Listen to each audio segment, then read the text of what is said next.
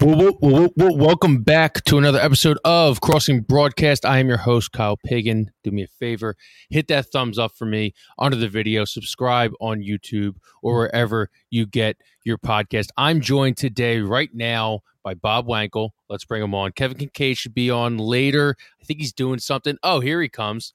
Kevin Kincaid just got in. I think he was dealing with uh, a plumber or an excavator or a basement guy. What were you dealing with over there besides a sickness, Kev? Oh no! Can you guys hear me? I can't see anything. Yeah, we can hear you. oh, okay. All I see is a frozen screen and like a pink background. Um, I'm just gonna have to vamp here. Yeah, I apologize. I am am recovering from a sinus infection, and I had a dishwasher repairman just leave the house. Mm. How do you do? Uh, good. We had a we had a clogged uh, drain line. Mm. Yeah, and we have a latch that's not working properly. It's not latching correctly, pagan. Interesting, interesting. So buying a home, worth it or not worth it? Oh, absolutely. It's still worth it. Yeah. Okay. All right. It's all the all money right. that you pay, man. It's an investment. It's a, unlike it just goes to your landlord, and then you you get you only get two things back: jack and shit. You know, when you move That's out. That's true. Yeah. That is true. But Yeah. hey, the property values right now in Philadelphia are skyrocketing. I don't see me. Uh, I might have to join you boys sometime shortly. Yeah. Oh, there you are. I see you guys now. Okay. Oh, I'm off centered. I apologize for that. Sorry. There you go. Yeah, it's All been quite a week for me over here. I apologize. Anthony did a good job with you on Tuesday. I thought Thank you. Uh, Tuesday's I'll, crossing broadcast. Yeah. I'll be sure to report that back to Ant. I appreciate that. Thanks to Harry Mayes for coming on and everything today. Uh, we, have. Bob, we have Bob Wankel. So Bob Wankel. What's on Bringing TV? in, the big, bringing in the big guns. What's on third TV set. back there? You got GMFB going Yeah, we got a little uh, GMFB. We're on like the third the third cycle of it this morning. Yeah. I think Good Morning Football is the new ESPN Sports Center for me. You know, when you used to stay home sick from work and everything, you'd watch the same exact Sports Center. You see the same top 10. I put Good Morning Football on yesterday. I watched it four straight times through. yes. I'll tell you what. I actually really enjoy the show. It's it's good banter back and forth. It's informative. They do debate, but it's not like that fraudulent cooked up debate Mhm. where you have to be one extreme or the other. Like there's some like nuance to it. I, I highly recommend the show. It's a good show. Pete Schrager loves Crossing Broad. Yeah. We love that. Pete Schrager. Thank you for Yeah, Pete Schrager. shout out for- to Schrags for giving us a mention. He must have saw our Miles Sanders story, right? And that, and then Jemal Singleton, the the Eagles running back coach, followed the uh, count. So no no uh, no negative stories about the running backs coach for at least a week. We have to at least uh. Yeah. acclimate him in a little bit. I don't think I had anything planned to rip Jemal Singleton. I don't think I was going to criticize him on the site, but I'll just triple check. If I was going to rip him for anything, I'll make sure I pull pull back from that. You know? Yeah, we'll have to do a, a quick keyword search to see if we got any anti Jemal Singleton propaganda. Oh man, did I site. criticize this guy? In the, I'll send a staff-wide memo. Nobody is to criticize Jemal Singleton for a, at least a full week, and then we'll go from there. You know, no negative things. Yeah. Speaking of people criticizing, let's get into it. Little around the water cooler is what I'm going to call this segment. We're just going to go over things that we've written on the site. We got to start off with the Michael Parsons comments. I know, I think we have the quote right here, but everyone has seen them. The Michael Parsons comments on Von Miller's show. I know Kevin. I feel like he's going to call this a nothing burger. I feel like this is right up Kevin's alley. But here is the quote from uh, Michael Parsons on the Von Miller broadcast. Uh, is it Hurts or the team? Miller gave credit to Hurts and the team, saying it's a little bit of both. Parsons doubled down, arguing it's system and team. I'm not trying to make no enemies, Parsons explained on the Voncast. I just love the game so much and I understand it so much that when things are off, I just can't hold it in. I've almost got to say something. So like I, I didn't think the first first couple of, of comments were bad. Like I'm not trying to make enemies. Well, dude, it's it's Cowboys versus Eagles. Like the minute a cowboy says something about an eagle, it's going to make headlines. But when he said that uh, I just love the game so much and I understand it so much that when things are off, that's when I was like, you know what? He's taking a shot at Jalen because he doesn't think that a guy who made it, who was a second round pick, who got benched at Alabama, who had to transfer schools, who didn't really show flashes last year, there's no chance that he can take a step up and become an MVP candidate. What do you think about this, Kev? Is it a nothing burger? No, it's not a nothing burger, but I think it's it makes me think uh back specifically to the first Eagles Cowboys games game where a large part of their uh, approach offensively was to option the shit out of Micah Parsons and just read yeah. him on the edge. You know, they had a third and three conversion in that game, and they had a fourth and three conversion in that game where they just ran like little RP, RPO at him and left him unblocked and let him, you know, make a decision on whether he was going to come or whether he was going to stay. And then they just burned him for like 15 yards on each play. He you looked know? so like shit the first game. And yeah. He, and he was yeah. neutralized until Lane Johnson went out with a concussion, yeah. and then all of a sudden he started making an impact on the game.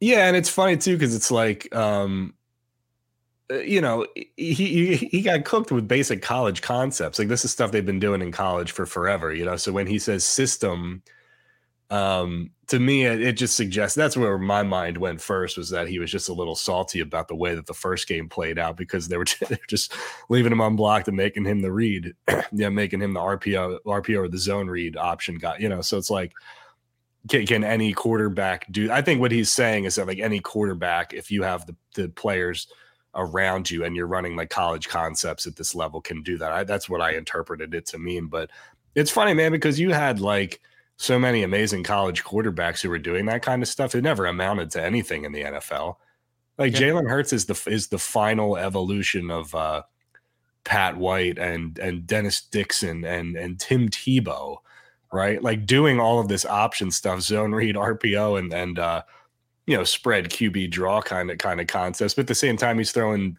dropping dimes into AJ Brown. He literally had yeah. it with Trace, Trace McSorley, his own quarterback at Penn State, like doing the same as that kind of offense. But this is the thing: what I don't like yeah. is like I kind of look at Michael Parsons as a system linebacker. Like it must be amazing just to be able to blitz the quarterback all the time, like and not be able to drop into zone coverage. Because when he gets dropped into zone coverage, we see exactly what happened the first time they played the Eagles, and he gets absolutely embarrassed. Bob, what do you think? Yeah, I mean, listen, I don't care what Micah Parsons has to say. But I do think it's kind of interesting that people read this and say, you know, he didn't really mean that much disrespect. It was kind of paying a compliment to both Hurts and the team. Like you called it out, man. Like when he says, "I'm so smart. I know football so well. I I know more than so many other people that when I see when I see this type of talk, I just can't I can't contain myself. I got to call it out." So what he's saying is that every time that he turns on, you know, whatever show it whenever they, he hears people talking about the MVP himself oh, because no. it's so preposterous that Jalen Hurts is is the favorite. I mean, it's I, I thought it was utterly disrespectful. I, I can see that, man, because it's like you're going to credit every single other person except for the one guy, right? So, yeah, by process of elimination, as we lose Bob, um, yeah, I mean, it, it, it'd be seen as disrespectful, you know? Um, I think it's uh, it's interesting too if you go back to the video of that because they're kind of like laughing at each other the whole time. Almost like i'm not saying what i'm saying and like you know what i'm saying man? Like they like they were kind of like speaking telepathically to one another about they understood what it meant. They're not the eagles are not running like a complicated offense man. They're running like college stuff. They're running zone read. They're running rpo i mean like i remember when um Remember Owen Schmidt, who played for the Eagles for like a season? You know, the big, you know, Dude, he, he threw, yeah, he threw his yeah. helmet on his forehead, started bleeding. Yeah, he was the first one to ever do that. Yeah, I remember this. Is, is people probably laugh because like, oh, here's Kincaid talking about West Virginia again. But I just go back to what I know and what I'm familiar with. I remember there was a quote from him saying that like Rich Rodriguez ran like five plays when West Virginia was really good back. They ran like zone zone read left, zone read right, RPO left, RPO right. And they had like a you know a couple passing plays. And there's not to say that their playbook was only five plays total, but they kept hammering the same shit over and over and over again. And really, like the Eagles do kind of do that, you know? Like they're not throwing stuff at people that you've you've never seen before. I think that's like the frustration in Micah Parsons' case is like, okay, this is such a simple bullshit college thing, and yet I'm getting optioned here. You know, I think so it's because they have so many weapons too that they're able to just run this easy college offense. Yeah, I, yeah, because I mean, it's like you don't if you you know what a good example is, man. If you look at like the Giants, right, who the Eagles just played, and you look at like how creative Mike Kafka and these guys have to get to scheme these guys open and do all this crazy stuff because they don't have the talent for it.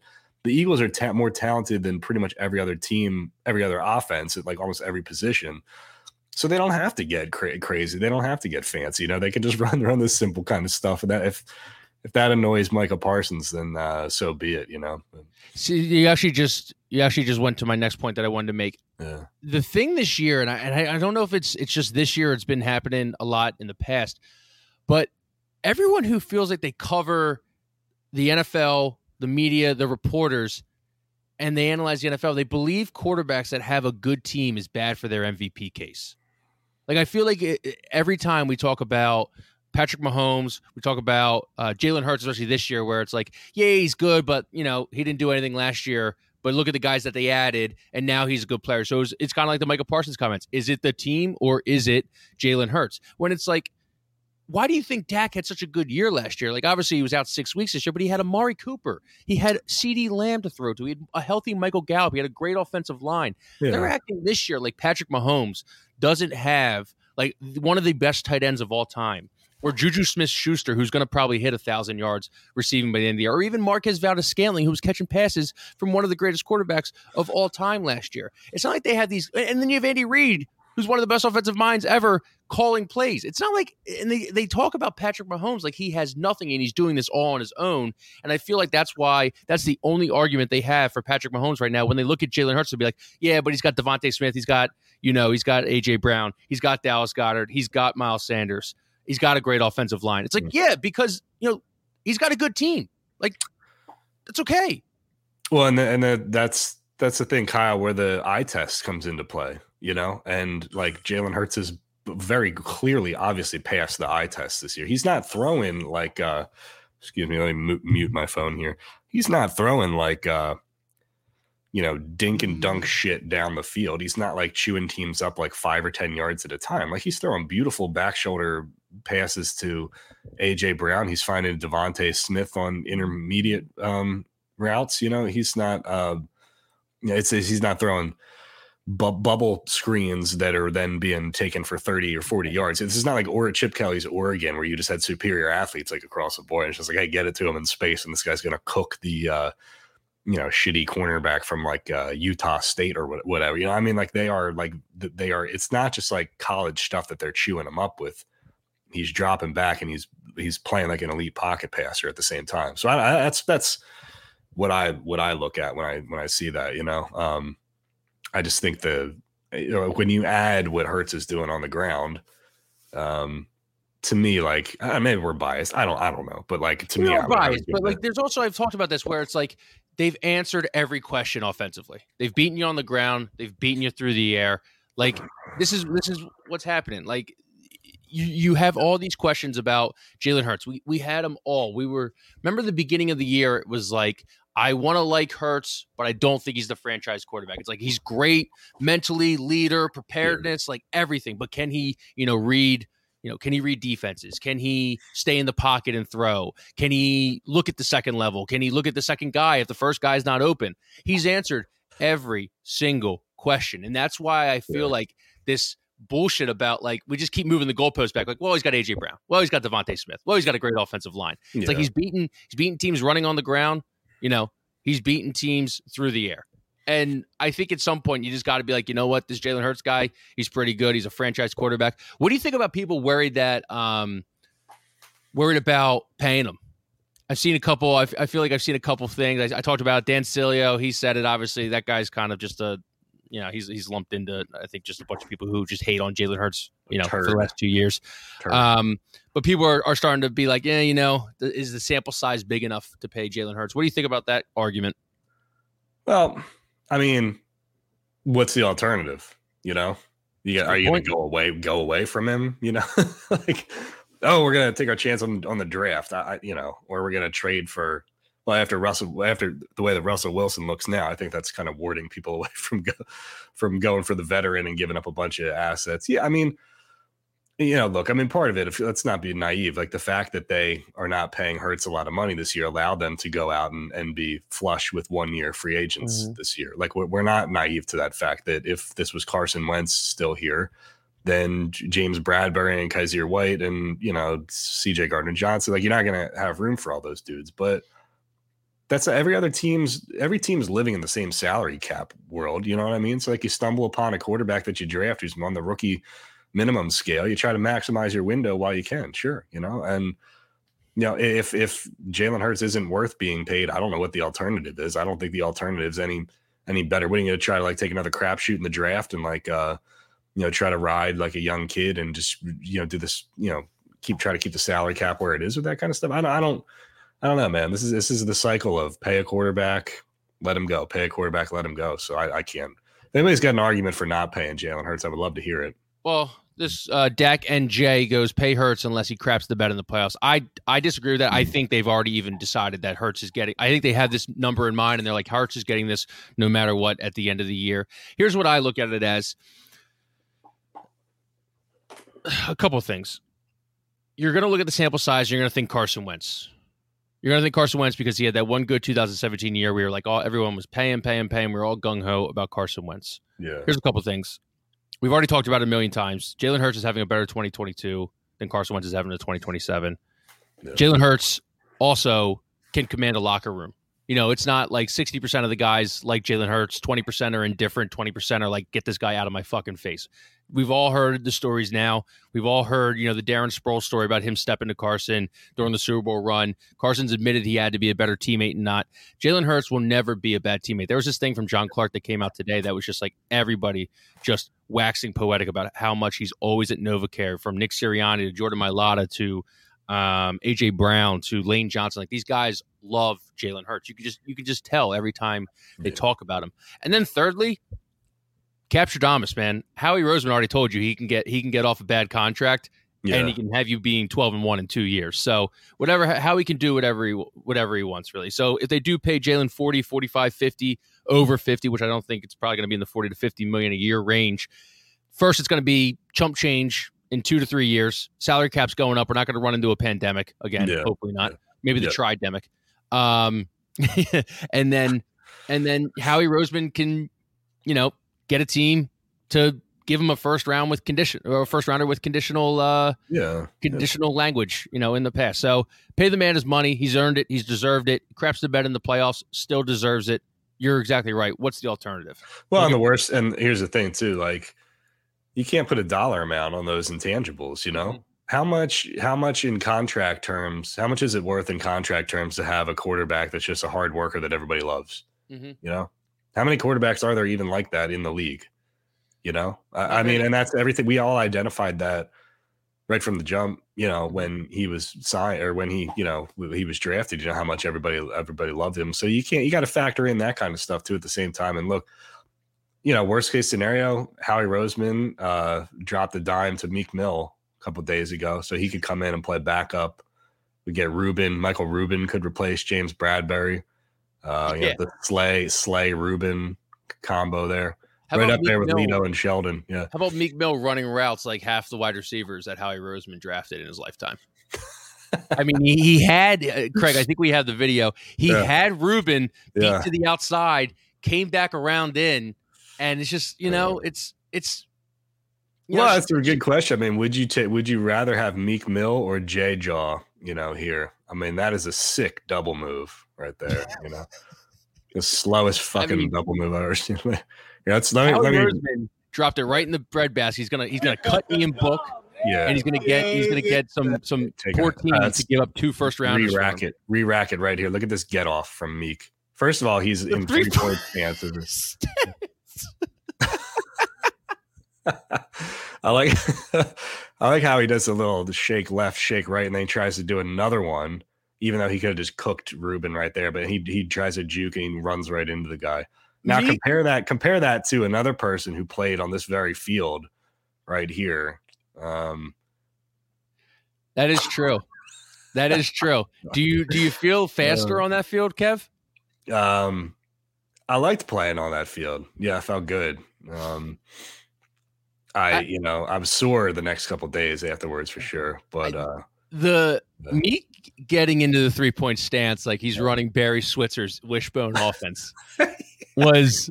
it was the last time you a receiver favorite getting down in a three point stance? I mean, Jesus Christ. And did you hear his? Did you did you watch the video and his buddy's like oohing and on over his three point stance? I was like, that's too many yes men. Yeah. Too many yes men liked- in, in the group. I right like to, now see, look at this. Look, let's let's compare lateral cuts here. One, oh man, you think that guy's the picked his hamstring up off the uh off the turf yet? the breakaway speed. I, I there was a bunch of guys who were like, "Oh, you did a good job, yo, juking these girls." it's like it's like listen for for my age and for the level of competition, I think this was pretty good.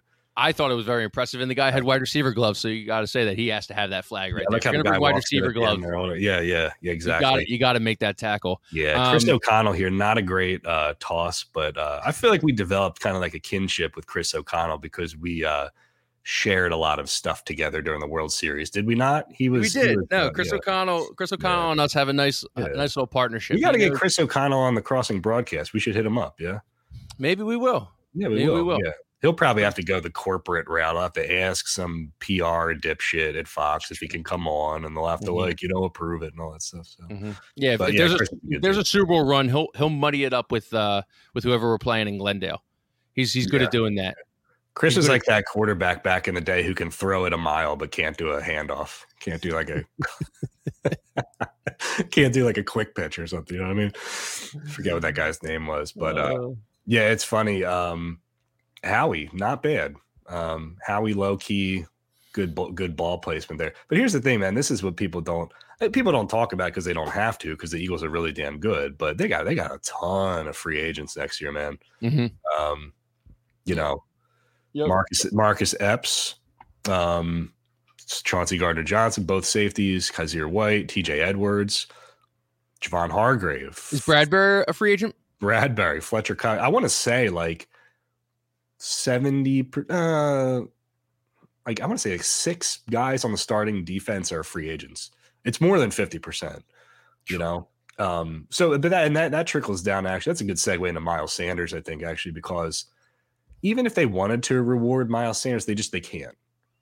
You, you know what I'm saying? It's Yeah, not- oh, 100%. and nobody can be and nobody can be mad about it. You know, even if they changed their philosophical, uh, you know, approach to like paying running backs, and they wanted to do it, they can't do it this year because they have to pay those those other guys first. You know, and I thought it was interesting how McShay was it McShay in the Yeah, McShay's got him drafted the top five running back.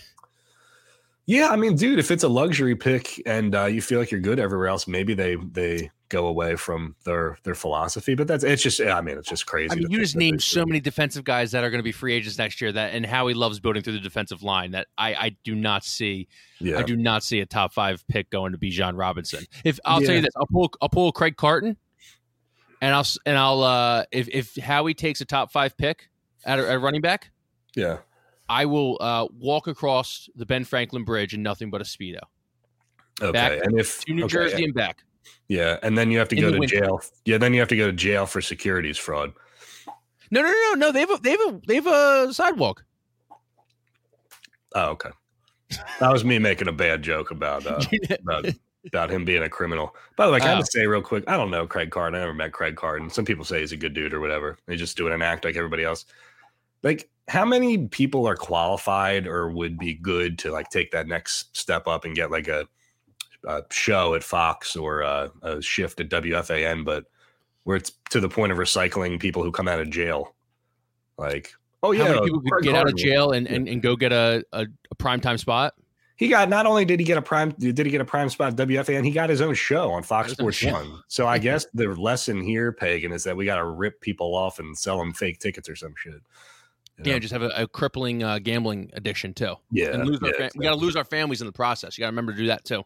yeah, yeah. Really, exactly. really good Showtime documentary. I'll, I'll admit. I'll admit.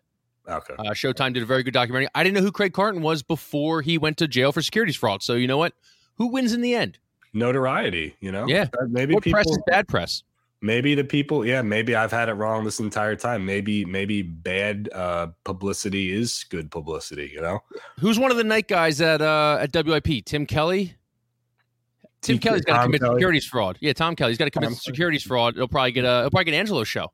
Yeah, or it's like Tom Byrne at the Fanatic. I didn't he like punch a cab driver or something? Um, Did I- remember, remember that? Kev, did I know who Tom Byrne is before you just told me that story? Absolutely not. Give him the midday show at WIP. Yeah, Tom Byrne. He used to be. He used to be solo. They had like a revolving door of solo guys at 97.5 for a long time. I remember. I think when I came home, it was like uh when I moved back to Philly, it was like Dan Schwartzman, and I think Nick Cale did it for a little bit. Tom Byrne was one of the guys. I think he got in a cab. I think he like hit a cab driver or some shit. I don't know. I'd have to Google it, but like um maybe I can find that later in the show or something. I Go down, wish- walk, take a walk down memory memory lane. You know, so, yeah. I just I, I wish I was around with the whole Alycia Lane and the whole uh what was the, I forget the other guy's name Larry Mendte. Larry Mendte Yeah. and that whole shit. Like Yeah. I feel like nowadays, you know, we had that little thing with the with the GMA crew, the the the two guys out or the two people out in uh, LA. I think it was for the GMA thing. They were doing you know a little infidelity on the side and everything. But I feel like local news and, and local radio personalities,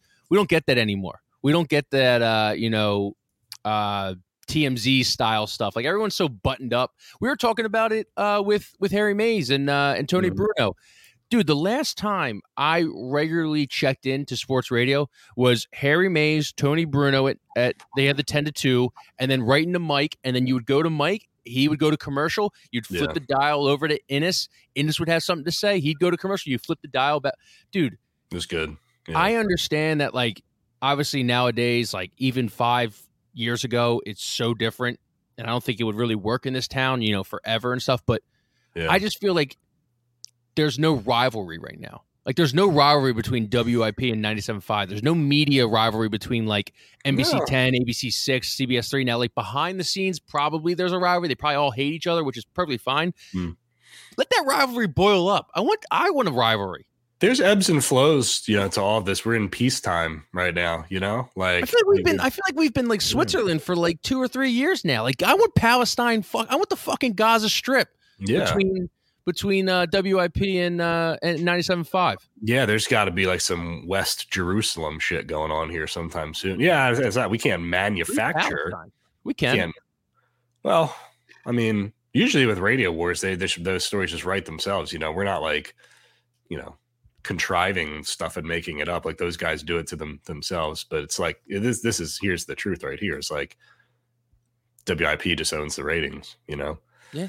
Well, it's almost like I hate to say it. I don't mean to be like disrespectful, but I'll give you a sports analogy for it. It's like, um, WIP is Ohio State, right? Um, they're focused on like Michigan. I don't even know who Michigan is at this point, but then it's like, who's an Ohio State rival? It's not Michigan. Michigan State? Uh, yeah, I mean, like, is the fanatic Penn State at this point? I don't know. Yeah, it's it's not. I think it's a good. I think that's good. Like a top ten team, top twelve team every year, except never gets into the playoff and never gets like the the respect. Like they're always, you know, they're a good team, Yeah. great, you know, great AD or a great athletic program, you know, billion Yeah. billion dollar athletic program, but they're not Ohio State and Michigan State. Yeah, you can't create something if it's not the you know if it's not competitive. Like if one team has won, you know, X amount of books in a row, then it's not even you can't even call it a rivalry or anything like that. You know what I'm saying? Like uh you know, even for the longest time, like Ohio State beat Michigan a bunch of times in a row, you know, until the Yeah. last two years, you know. So how can you call something a rivalry if it hasn't been competitive, you know?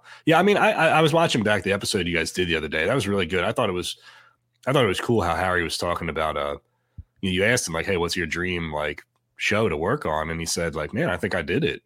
You know, like those those years with like Bruno and Eunice and um, you know, you do the the uh, the crossover with Mikey Miss where they'd both be on together for like 10 minutes. That was some of the funniest, like most entertaining radio I've ever listened to. And then they went through their um you know, their cycle of guys who were like solo at night or whatever. I have a radio take for you actually for all the people out there. I loved Joe DeCamara solo at the Fanatic um, on nights. I actually thought he was better. I liked him better solo than with Richie. Not um, not a Richie take, not an anti Richie take, but I think Joe just like as a solo guy was just like like just focused and talked sports and it was just a good solid like show with no bullshit, no like posturing or anything. I thought that was like a pretty underrated show to be to be quite honest, you know. You think it's because nowadays, like, there's so much fucking content out there that like you have to be able to individualize yourself, really. So sometimes, you know, the hottest of Mhm. hot takes, you know, something that everyone can just freak out about, something that can everyone just focus on or stuff. Not many people focus on.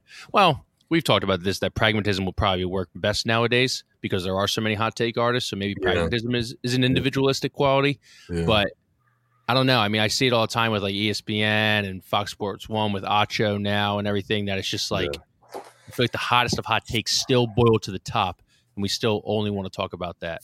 Yeah, I mean, at some point you'd think like, hey, why don't I just do the complete opposite here?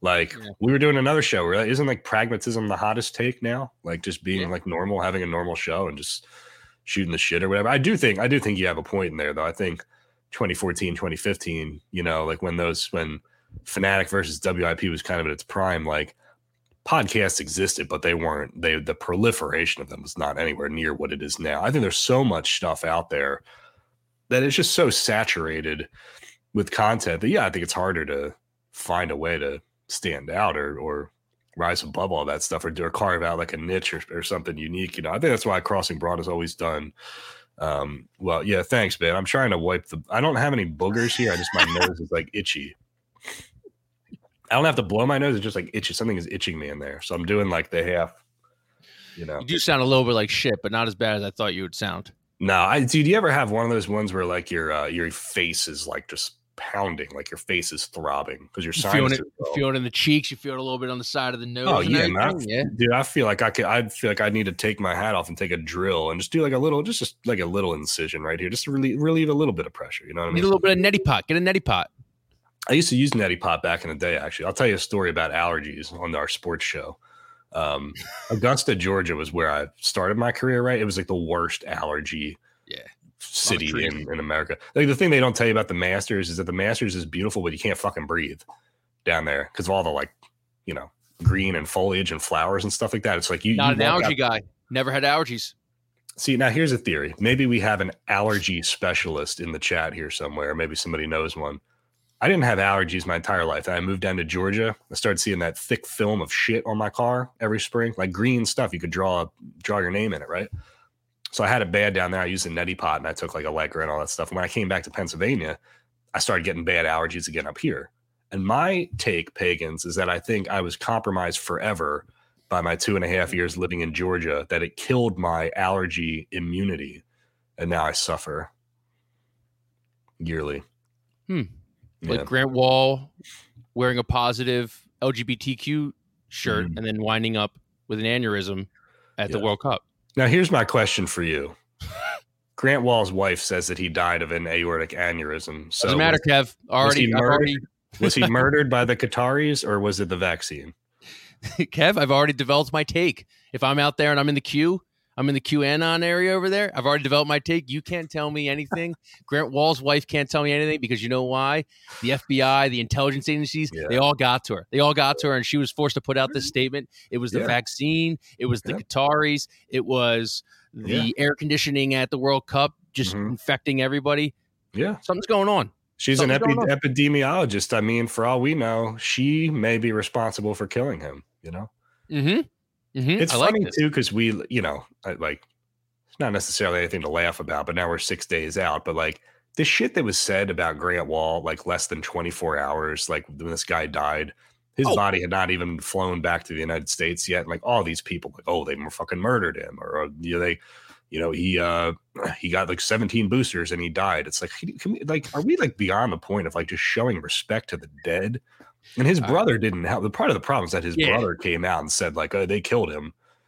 Yeah. You know, Well, that's why I yeah. immediately was like Khashoggi'd. They Khashoggi'd him. Like I was like, you know what? I was at dinner. I got the I got the our Slack chat was going off, and I was like Yeah. looking at it. I was like, oh my god, the guy died. Like the media thing, the first thing that goes to. I mean, people love conspiracy theories.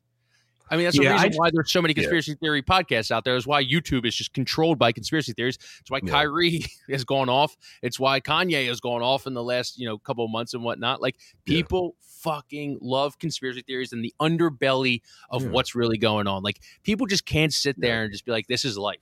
There's got- always got to be something underneath. Here's the thing, Everyone's man. got a a mission.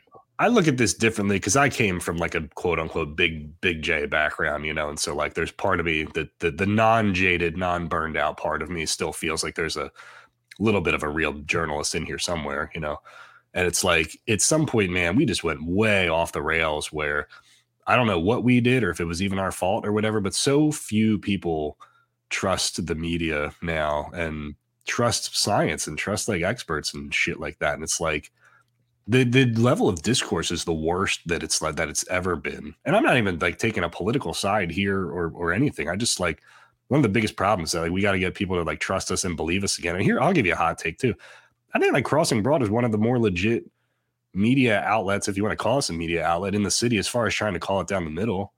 like we don't like really take one side or not. Like we try to be fair about shit, you know. And like with the Grant Wahl thing, it's like, man, people got their mind made up. Nothing's gonna change their mind. Like if you thought it was a vaccine thing, you're gonna always think it's a vaccine thing. If you think the Qataris fucking executed him or something, like they're gonna think that. I just think it's like kind of crazy how people are never gonna change their minds. But I, I don't I don't look at that and yell at those people. I look inside and I say, well, what can we in the media do better to get people to like trust us again? You know.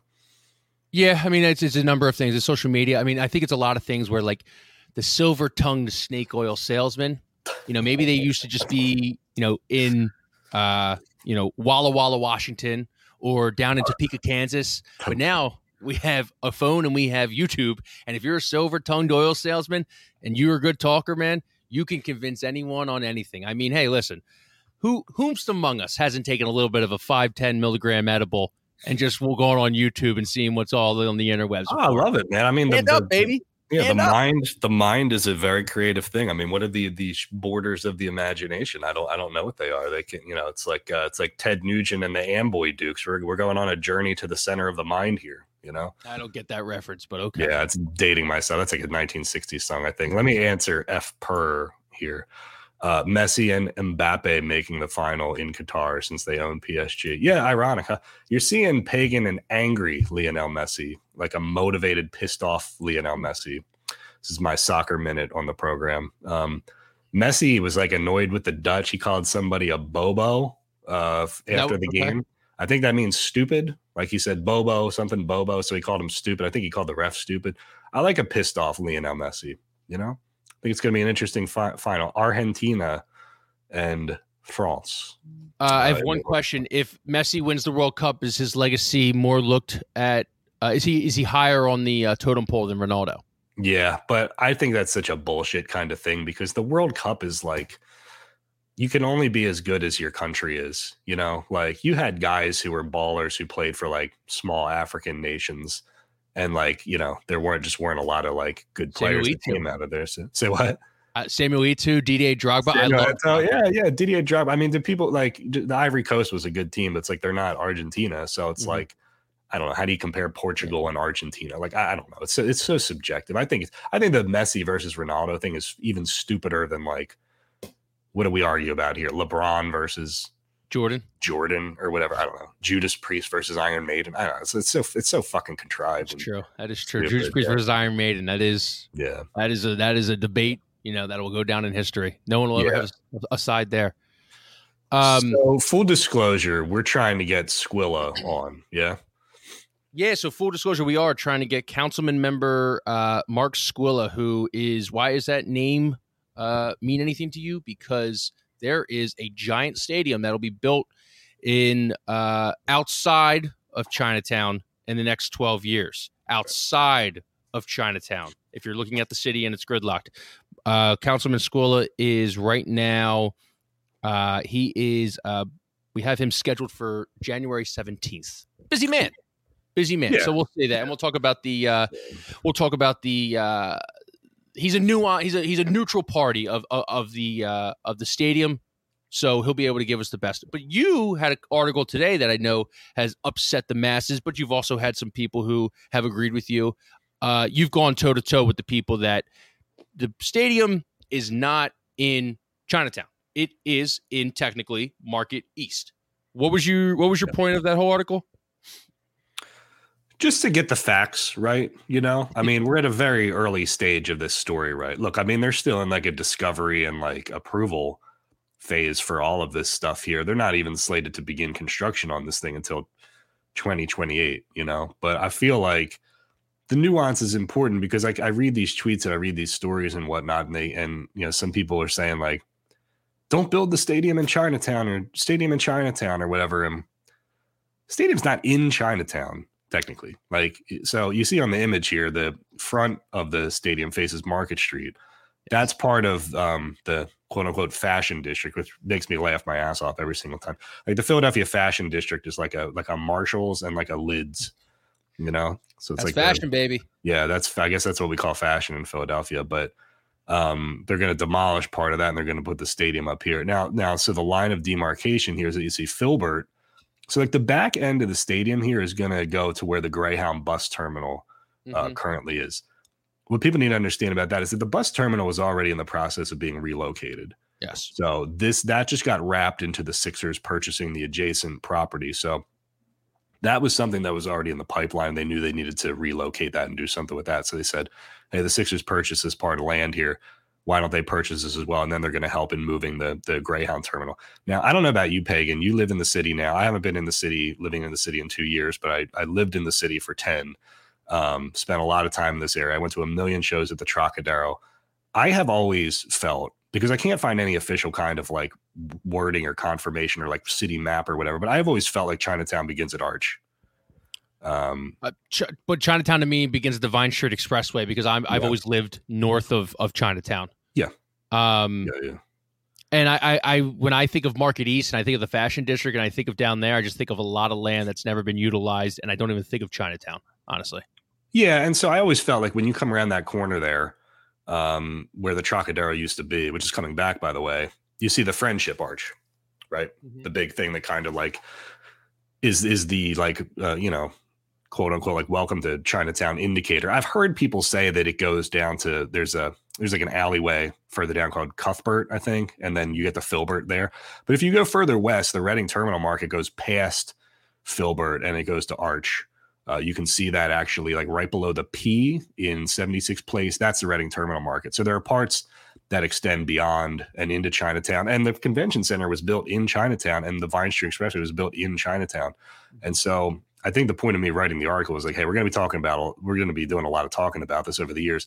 Like, let's just get the verbiage straight. Like, understand the nuance of like they're building it next to Chinatown, but it's technically not in the Chinatown borders. And I think that's like important because it's not, they're not they're not like demolishing some they're not you know knocking down yakitori boy and like you know displacing you know your grandmother or whatever right like the stuff is the stuff that they're knocking down now is is a shitty part of the quote unquote fashion district that is probably going to fail and go bankrupt anyway yeah it, it will not be there the fashion district as it is today will not be there in, in 12 years or whenever when right. this is supposed to happen so like i'm gonna ask you are, are you for are you against are you neutral on the whole sixers stadium in the city I'm kind of neutral. Um, I don't care one way or another, to be quite honest. I understand why they would want their own stadium because they're they're tenants in the Wells Fargo Center. A lot of people say there's nothing wrong with the Wells Fargo Center, there's nothing wrong with the sports complex, and it's true, right? But but but the Sixers are renters in that building, and anybody who's rented for long enough and dealt with a landlord, no matter how much you like your landlord or how good your landlord is, you probably at some point want to get out and be in control of your own thing. You know what I'm saying? Uh, you know, and have your property and instead of paying a lump sum to Comcast every year, like you make your investment and you own this place and you have every single say in it, you know? So it's nothing, you know, nothing, nothing wrong with either one of those things. I don't think those ideas are mutually exclusive. I, I understand that the Sixers want their own thing, but I also probably agree there's nothing wrong with the sports complex at the same time. Wells Fargo Center is actually pretty nice now. I think that's an underreported story, like all the money that Comcast put into it. Um, I'm skeptical of a downtown arena just because I don't. I think you give you talk about nine years from now them having to get SEPTA under control in, in that area. I think you could give SEPTA 90 years and they wouldn't be running a reliable operation. So I, you know, I'm but I feel like if I, a billionaire, I, feel like if a couple billionaires wanted to get it under control, they could get under control. Money talks in the city. Well, and I think here's the thing you have to ask, or, or this is important too, and I don't want to. I want everybody to hear this very loudly and very clearly because there's some dipshit on Twitter like accusing me already of being like on the Sixers payroll or whatever. um, I don't we give have, a fuck. We have wrote two kind of positive articles. David Adelman did share the one, so yeah. Look, no. Here's here's the obvious thing. We have an existing relationship with the Sixers because I was credentialed and covered the team for four. I know all those people, of course, right?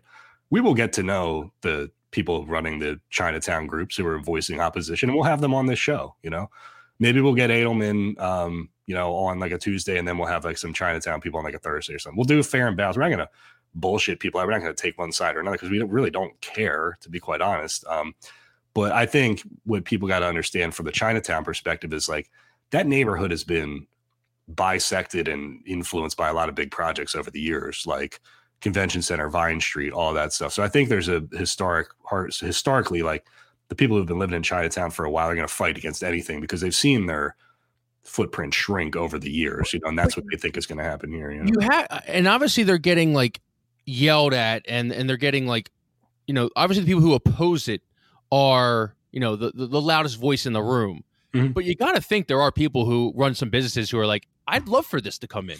I'd love to get more traffic to my restaurant or to my business or to, to, to something else. Like there has to be people who are actually on this, but they're just getting overshadowed and overshadowed by the opposition because it is so loud. Well, it's true. And I mean, it's, getting, it's not- getting shamed.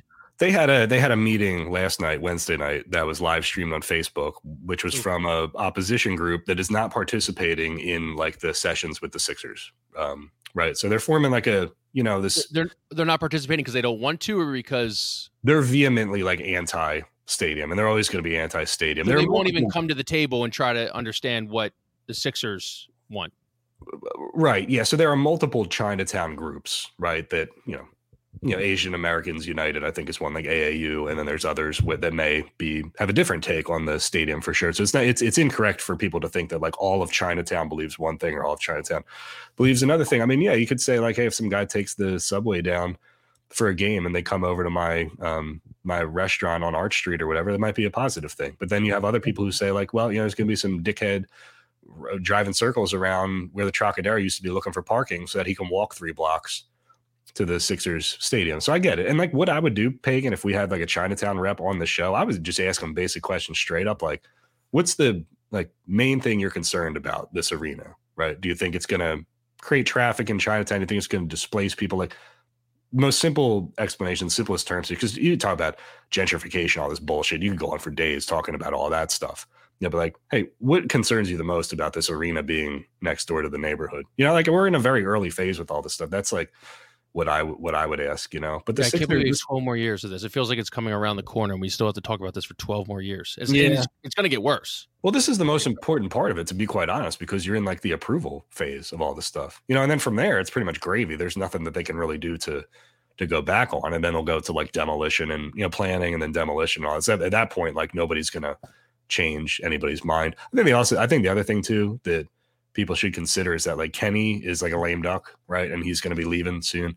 Uh, Helen Gym is running for mayor, and she's an Asian woman and has been pretty closely tied to the Chinatown community over the years. So there will be political turnover in City Hall. Um, I feel like, You think she runs on the anti uh, anti stadium platform? Could get some voters. Yeah, I don't know. It's weird. I, you know, do you remember? Do you remember a couple years ago when I think Rendell came back and they tried to do like the safe injection site in South Philly and like, Oh yeah, I South remember that woman just fucking taking him to task. oh man, the South Philly moms just like shoved their foot up his ass, you know, or whatever. But the equivalent, I'll give you like an equivalent for this. So you know how like Washington Avenue is the big divider down there. Mhm. Imagine if they did like it built like the arena one block north of Washington Avenue, right? But then all these articles were saying like, oh, Sixers Arena in South Philly, you know. They would be like Not- Sixers Arena Italian market. That's what they would say. He's going to displace the Italian market.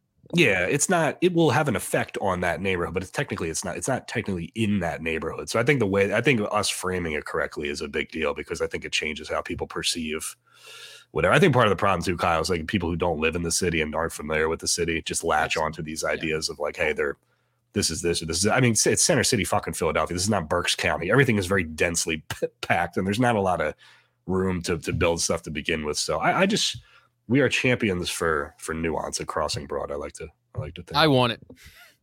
you want I mean, it? I'm going to be I'm going to be what 40 by the time it gets built. So like I'll probably, in all intents and purposes, be out of the city.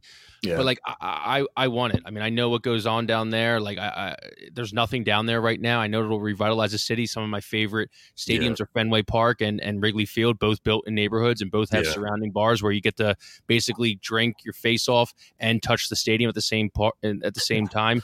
yeah. Um, for the people who are like, I love having the uh, the stadiums down in South Philadelphia altogether. I I understand that too, but now you get kind of the best of both worlds. You get your piss soaked fucking uh, uh, parking lots, you know, to to go build in your tailgates and do your setups and everything. And now Yeah. you get you know a center city place. And for the people who say there's no parking, I gotta you know rely on SEPTA and everything. I do really think that if billionaires do get together and they're like, hey SEPTA, like this is a really big market uh, money making opportunity for you guys. yeah. Uh, you know, let's get our shit under control. I think they will, especially with all the parking garages and stuff around there too. I just Yeah. I think people just love to bitch. I also go back to the fact that like we didn't even have Uber nine, 10 years ago. So what do you think about the technology technological advances we'll have in, in 10, 12 years in, in terms of transportation and, and parking and, and all this other stuff? So once Yeah. again, it's 12 years from now. I'm for it. Uh, because I don't think anything happens to that fashion district, and it just goes back to being a shitty place. I mean, if you remember the gallery, and I feel like a lot of people don't remember the gallery, but when we used to when we used to take the R five into suburban and then walk underneath to go catch the pack, go to a nice little Dave Matthews concert, huff little balloons, and sit on the lawn. Yeah. Um, it was shit. And the gallery was absolute shit. I mean, it was unfortunately just was. homeless people laying on. It smelled like piss. It smelled like throw up. It, it, it, it was so bad in there that like it was actually like looked upon as very positive when they were going to build the fashion district on it. The only problem is the fashion district has a Ross and it has an AMC movie theater and it has some Yeah. other, you know, some, some other like businesses. an that- sugar, Ulta beauty spot. yeah, the sugar factory was in there. I don't even think it's in there anymore and stuff No, like just it's already has stuff that's closing. And so if you want Yeah. this huge, you know, two block, three block mega, you know, complex um sitting there abandoned and and you want to talk about, you know, crime being bad around the uh around around the stadium if if if uh, it gets built, well crime's going to be really bad down there on Market East. Well, yeah, and I would hate for here's the last thing I would say about this. I would hate for Chinatown to like fight this and defeat it, only for then some like fucking developer to come in Yeah. there and put, put like three huge towers up Mhm. there without without asking the community anything at all. You know, Yeah, because that's probably what happens next. they don't have to. Like, I mean, that's that area is zoned for that kind of stuff. So like, some guy could come in and say, "Fuck y'all, I'm not going to listen to anything that you have to say. I'm not going Well- to sit at sit at your meeting." You know. That really annoys me about what you said about that one Chinatown group that won't even meet with with the Sixers. Like that, that's where you lose me. At least come to the table. At least come to the middle and try to. You don't have to agree with everybody's Yeah. everybody's uh, viewpoints. You don't have to agree with with all the uh, with everything you you say or what they want to do and stuff. But at least meet. At least meet. Well, there You know, were Sixers- Sixers. And I would say the same thing. If the Sixers didn't want to meet with the Chinatown uh, executives or community. Yeah, there were. See if I can clarify this a little. There were Sixers people at the meeting last night, but there's like a larger group. I think that's like they're meeting consistently and they're part of the whole conversation discourse. And this particular group is not is not partaking in that. But I think like That's making sense. yeah, I think a couple of Sixers reps were at the thing last night. I tried listening to a little bit of it, but there was a lot of people speaking straight up Mandarin, and then they had a translator go. So it was hard to maybe I can watch the rest of it later today, but it's hard to kind of follow along just because they were switching back and forth between English and, and Mandarin, you know. uh, when do you think Bob's coming back on? Never. He was probably like. he probably just manufactured. He's probably like, oh, Kevin. he would have he would have he would have pulled all he would have slid out of the frame during the whole Chinatown uh, Sixers conversation. Yeah, I think Bob's got Bob, who has been out on the Sixers for like five years anyway. I think he's got strong Chinatown takes. Probably not. Bob who Bob who doesn't come into the city unless he has to work a Phillies game and then gets right Yeah. back on the Walt Whitman to go back over to South Jersey. we should be the official crossing broad i believe should take ownership of the chinatown story we, We should, should be the mediate it. leaders.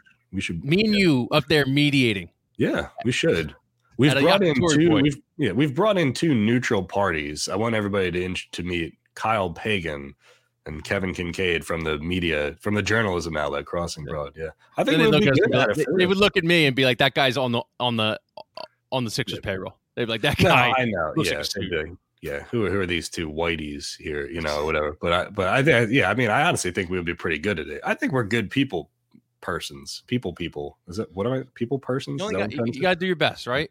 yeah. You only I try think to we bring people together. We don't, and we don't like we cut through the bullshit too. Be like, yo, let's just be honest here. You tell me what the problem is, and we'll get it all logged here. But let's just start basically, because like, like Miss Teen South Carolina said back in the day, not all Americans have maps. Mm-hmm. You know, they can't identify the Iraq uh, Mhm. on on the map. So that's what we're here for. You know. Why was it again? Why they didn't have maps? Because schools I are don't- poor or something like that. know. Uh. Let's uh let's pull this up and we'll get it to Craig. Craig, do you have the Tom Byrne thing um first on Do the you want to uh, go back to the Tom Byrne thing about him beating up a cabbie? No, I confirm I found the uh the um the link to the to the story that Kyle wrote back in the day. He used to find these like terrible pictures of people, by the way. Yeah. What's Tom uh, Byrne up to now? Is he still on the radio or no? Um, I think he does Sirius. Um, See, once again, man, that guy got a the guy's got a serious job. Like yeah, this this is dude um, beat up a cabbie. this was t- ten years ago. I can't believe it. Yeah. Um, yeah. Kyle used to find the worst pictures of these people and put them up. Listen, listen. This is I- like this is like the heyday of crossing Broadway. I mean, I've seen that guy at ladder 15. I've seen that guy at McGillin's and Bro. That guy's definitely beat up a cabbie once. Uh, that in a ladder lifetime. 15 guy right there if I've ever seen one. I Yeah, mean, what do you, what do you think we're working here? It's not a Rolex. It's probably like a. Uh, yeah, uh, trying to think. There's a C one that that Eli used to uh, yeah. used to advertise for. Here, but, scroll uh, down there a bit, Craig, if you don't mind. Here, um, I gotta. Yeah, I gotta. We gotta. yeah, Somewhere Patrick Kane is applauding. yeah. Craig, you're you're I'm chewing. Yeah. We had to wake Craig up. He may have fallen asleep again during. Yeah. 97.5 The Fanatic evening host Tom Byrne was arrested on Monday night for beating a cab driver. Dan Gross is the detail. Byrne, who turns 31, wow, 31 next week. Well, he he didn't look 31. Was arrested around 2 a.m. Monday after a cab driver told police that he had been punched repeatedly by Byrne, whom he picked up a few minutes earlier at 12th and Sansom. So, I mean, that's McGillin's. That's, uh, yes, that is douchebag row right Yep. there. Yeah. yeah, McGillin's Times over there. Uh, well, this is 10 years ago, so who knows what was over there. The driver told police that Byrne asked him to pull over at 6th and Pine Streets. Okay, so we got a guy living in, uh, uh, what's that? Society Hill over there. It's a nice little Yeah. spot. Little old houses, though. I never liked, I never liked going to my buddies' places over at like 6th and Pine. They were always nice on the exterior, but man, everything was so like not updated back then. Yeah, if you want to Um, feel, if you want to feel like, if you want to have the experience of being Ben Franklin living here in Yeah. 200 years ago, that's where you. Yeah, like, I got a four bedroom apartment, but the thing is still only 1,200 square feet. It's like, well, how the fuck does that make yeah, sense? your your bathroom is also your kitchen. at the same Yeah. time. Yeah, people have to walk through your room. Your roommates have to walk through your room to get to the bathroom. That was always fun. yeah. Um, so he tr- so when the driver asked for payment of five dollars, Jesus Christ, ninety seven five, pay the man. He says Byrne refused to pay and said, "I'm a celebrity. This is mine." And this, what was? I'm a celebrity. This is my neighborhood. What are you going to do about it? What was this guy doing? He's doing overnights. no, he was doing like six to ten. I, I want to say at the Fanatic, he was like solo nights. So he was pre ESPN Mike and Mike. Oh no! Uh, Oh, he was six p.m. to ten p.m. yeah, yeah, evenings. Yeah, yeah, yeah. Oh, so, so this is like Joe Giglio going to a cab driver and be like, "I'm not paying the five dollar fare. I'm too fucking famous," that would be like Joe Giglio saying, "Do you know who I am?" Yeah, and then punching a cab driver and punching the cab driver. Yeah, yeah. After the driver began to follow Byrne down the street, Byrne grabbed the complainant's glasses and knocked them off his face. Defendant punched complainant in face several times and dragged him. Said Officer Tanya Little, quoting the arrest report. Six to ten yeah. p.m. Yep. Yeah. and you're beating up cab drivers. It's like Devon Givens beating up cab drivers Yeah, while, like- we lead, yeah. while we lead into the Sixers or the Flyers. Yeah, they um I don't know if Tom did another shift at Fanatic after that. I know he's doing Sirius now, but um I can never get the timeline right because I think Schwartz Dan Schwartzman was doing nights from like 2010 to 2012 and I think Tom was next. And I want to say that like Nick Kale came up after him. I mean, Oh no, so he worked so okay, so Tom on his LinkedIn it says he was at the Fanatic from 2009 to January 2013. So yeah, he was gone shortly after he's still got three years. He's still got three years. I feel like today, if someone, if, if Joe Joe's beating up a cab driver, sorry, he's probably not getting the middays at WIP. He was doing um, you know what it was? It was the Mad Dog Sports Radio on uh Oh, on Sirius. Yeah, Sirius XM. I mean, what a fucking douchebag. First, you're 31. You're, st- you're well. I'm probably still be partying at McGillin's in time and all that at 31. But first of all, I'll, I'll know I'm. I, at least I can uh, admit that I'm a douchebag. But you're a douchebag, 31 years old, beating up cab drivers over five dollars worth of pay for a cab for a cab fee, and Yeah. saying I'm a celebrity in this town. This is my neighborhood, and you're doing six to 10 p.m. on the second leading station in the city. the fuck? That that what a complex. Yeah. That'd be me. That'd be like me pulling that card, you know? Like, Yeah, don't you know me. who I am? I'm the guy who rips Howard Eskin on Crossing Broad. You know? Don't you read me? Yeah, don't you know who I am? I'm the one who Have you ever heard of Crossing Eagles Broad? fans, dude. Yeah. Come on. Have Yeah. you seen me on TikTok? Yeah. Have you seen one time? Only one time have I tried to use my TikTok clout. oh, one yeah. time. Did you? Yeah. How did it go? We were down in Avalon, and uh, this is already sounding douchey that I'm in Avalon. Um, we are down in Avalon. I forgot my ID at home Yeah. back in Philly. So obviously, you know, my, my cousin was coming the next day. She went to my house, got the ID and everything. Thank God there was a guy who looked like me. So we just did passbacks. No, But yeah. I literally had my TikTok account up, being like, "Hey, listen, I don't know if you've seen me before, but I do like Eagles interviews and stuff." And I, I was, and I was like, saying it out loud in my mind, and I was like, "You are the biggest fucking douche in the world." But all my buddies were going to Spring, the the Springfield. No, no, not Springfield. The Princeton. White- they're going to the White Princeton. Oh, the Princeton. No, no, they're going to Princeton. Oh, They're man. going to Princeton. You I got just- into the Princeton by telling somebody, "Do you know who I am on TikTok?" No, No, I did not get into the Princeton. Some Oh, guy man. came out. My cousin came out, gave me some guy who looks like me's ID, and we got Yeah. in. I'm going to be 30 years old in February, and I'm I'm I'm still trying to get into uh, Princeton with fake IDs. By the way, don't you love how in college the the girls could just take their friend's license to the bar and it didn't look anything like them and like their hair color was different or something and they just show it to the bouncer and they're like, "Yeah, come on in." You know, I had to go to another neighborhood in Morgantown and find some shady dude to make me a fake New Jersey ID just so I could get into I don't even think I used my fake ID to uh to go to the bar. I think I used it to get into like a 21 and over like heavy metal show in like Pittsburgh or something. I, I think it was was like a it was an overkill show. I have it signed by the band. The band signed my uh, fake ID that I used to get into the. What was it? A gram of meth and a, a- free ID with every gram of meth you bought?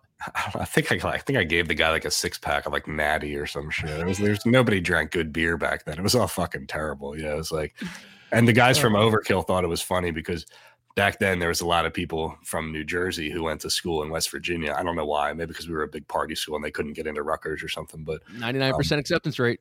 and the, the the New Jersey IDs were really really shitty back then. Like they were very easy to fake because they didn't have the you know like the hologram stuff on them. Or this is like 2003 or whatever you know.